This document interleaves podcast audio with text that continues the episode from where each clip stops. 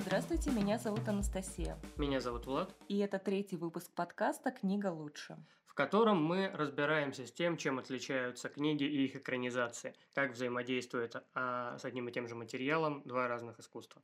Этот выпуск у нас новогодний. Да, сейчас вся страна погружена в приятную новогоднюю суету. А, у всех уже мандарины, оливье, крабовый. И, конечно же, по телевизору фоном присутствуют новогодние фильмы.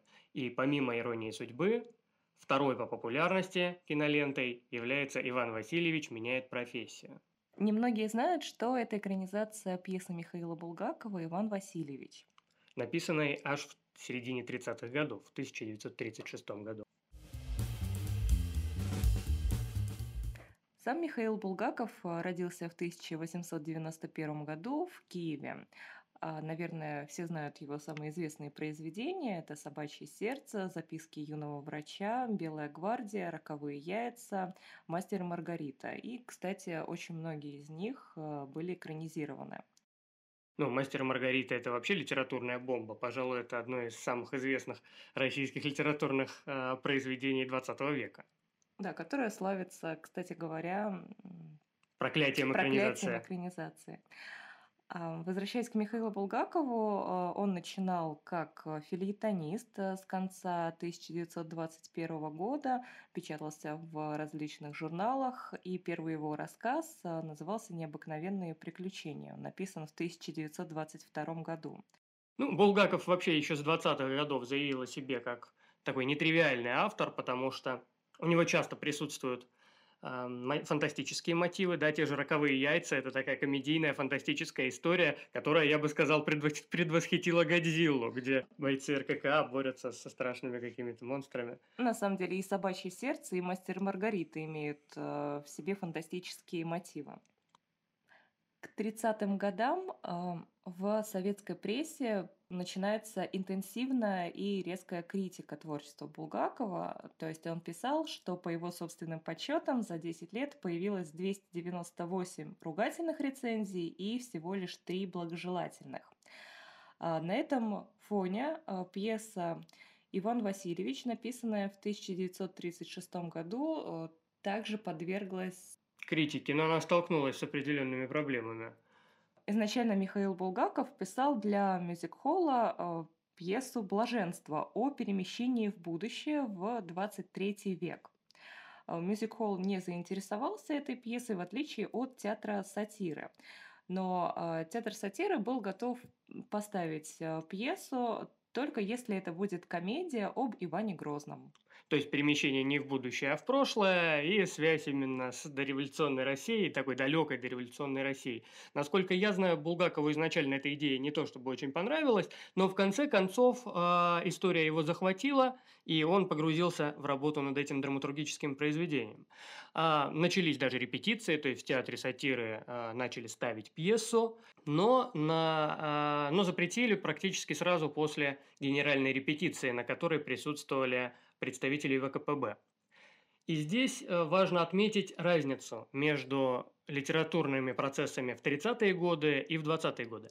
Дело в том, что в 20-х годах Советская Республика была еще очень молодой, и ну, политики занимались другими вещами, им было немножко не до культуры. Культура э, существовала в таком демократическом варианте, э, происходили постоянные эксперименты, появлялось много фантастики, даже в кино появлялась фантастика, можно вспомнить «Аэлиту», например, э, Якова Протазанова. Постоянные эксперименты, постоянные э, дискуссии, огромное количество литературных организаций. Все это, конечно, способствовало развитию самых разных форм э, литературного искусства. А 30-е годы – это уже другая история. А, уже прошел первый съезд а, Союза писателей, который а, провозгласил движение в сторону соцреализма. То есть это уже совсем не фантастика, совсем не эксперимент, это уже куда-то туда, к Кочетову, к, к Панферову, к Шолохову и так далее. Это во-первых. А во-вторых, в это же самое время в России, в Советской, да, в СССР начинают происходить некоторые политические процессы. Постепенно раскручивается маховик а, политического террора, и ряд а, исторических параллелей, которые присутствуют в пьесе, ну, например, присутствие там а, опричников, упоминание казни и так далее, могли иметь несколько нежелательные последствия для советской партноменклатуры.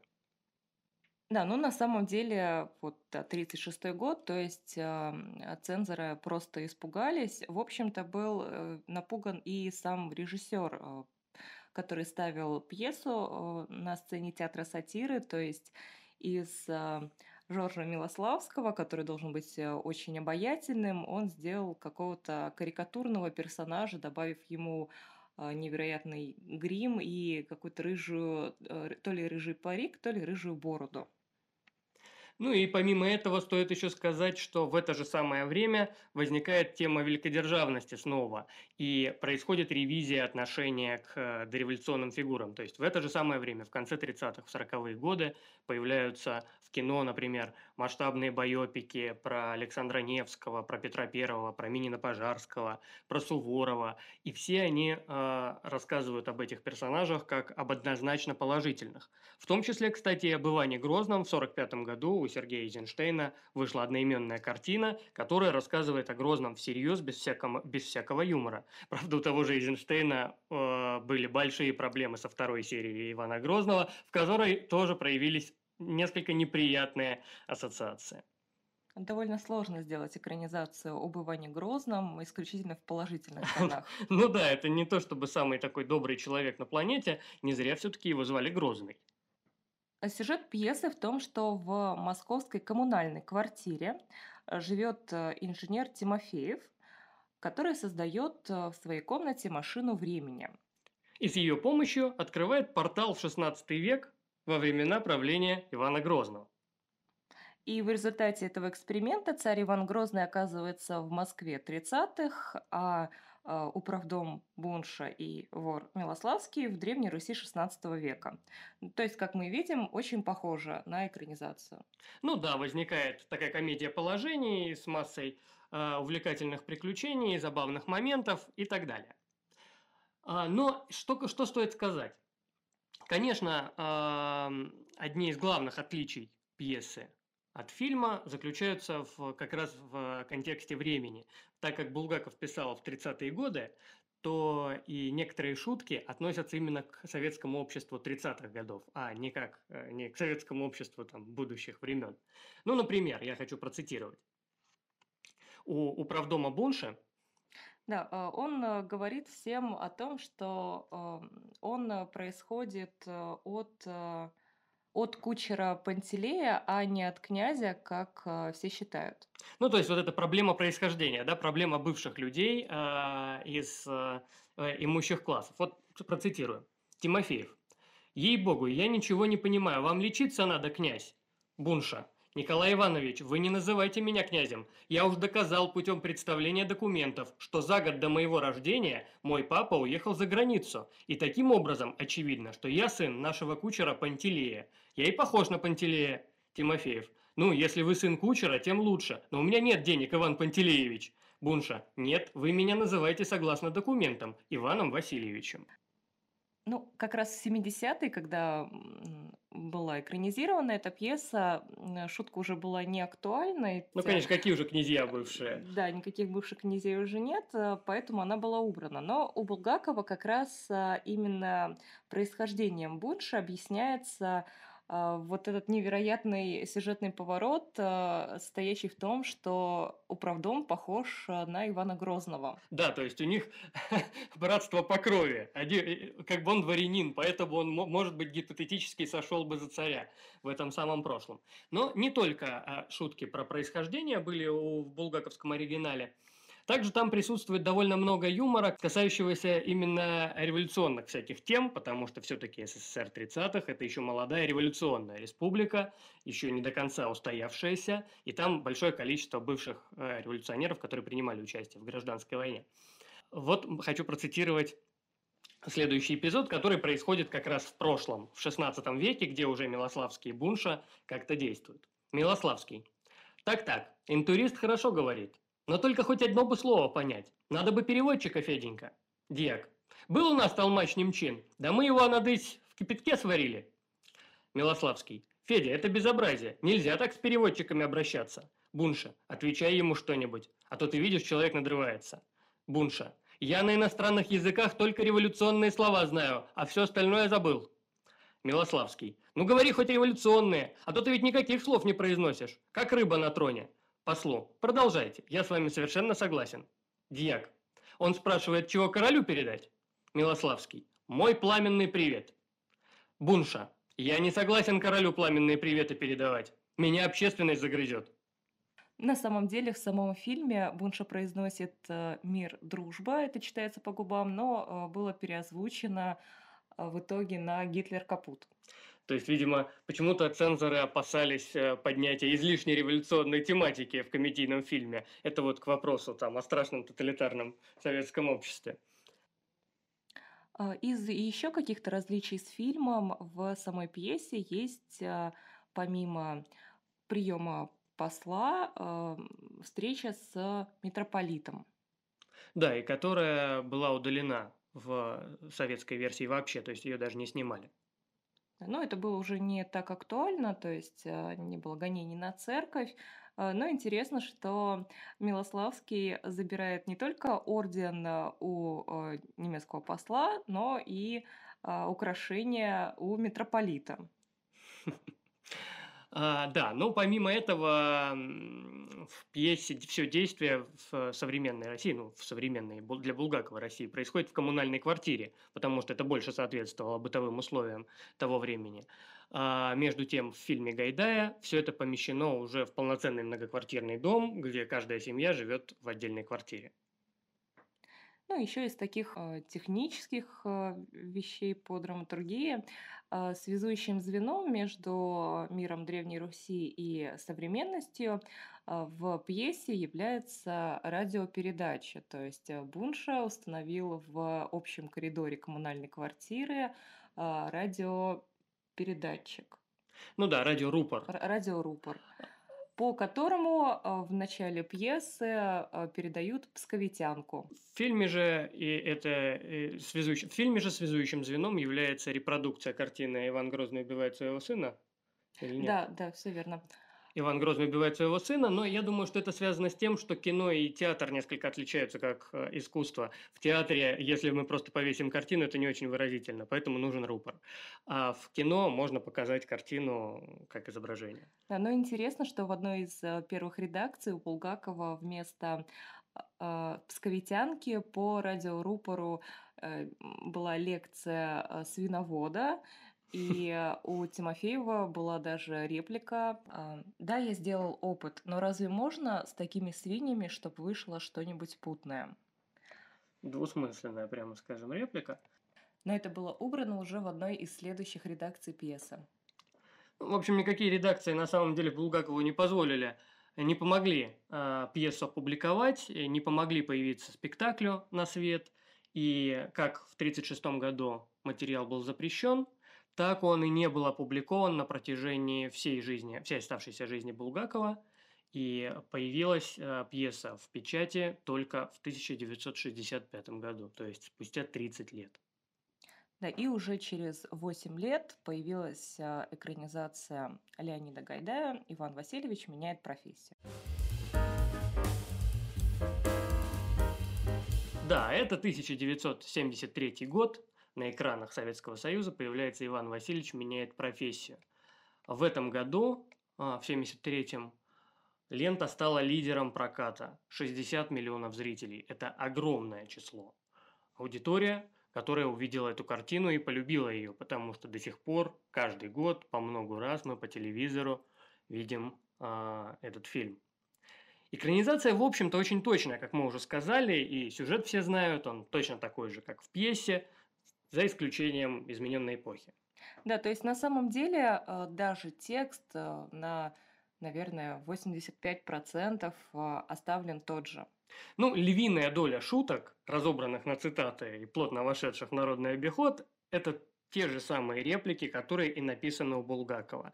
«Я на вас за жалобу подам коллективную», а «Как я могла уйти от этого святого человека», «Я не узнаю вас в гриме», а, мы еще посмотрим, кто из нас холоп.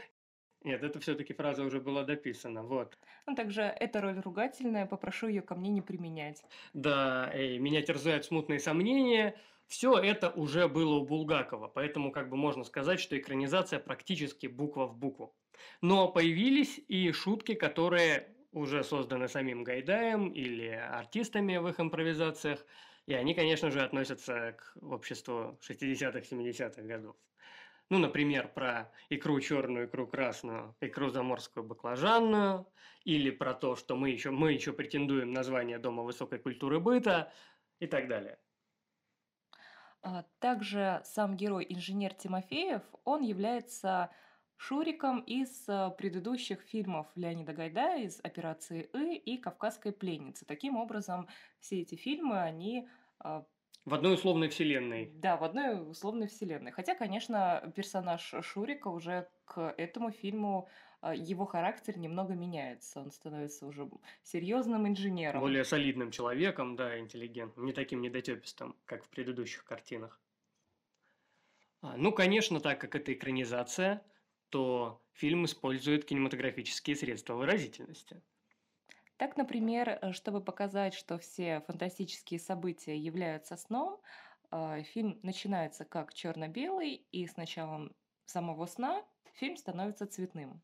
Ну, а заканчивается опять черно-белыми эпизодами, то есть вот, такая вот такое обрамление.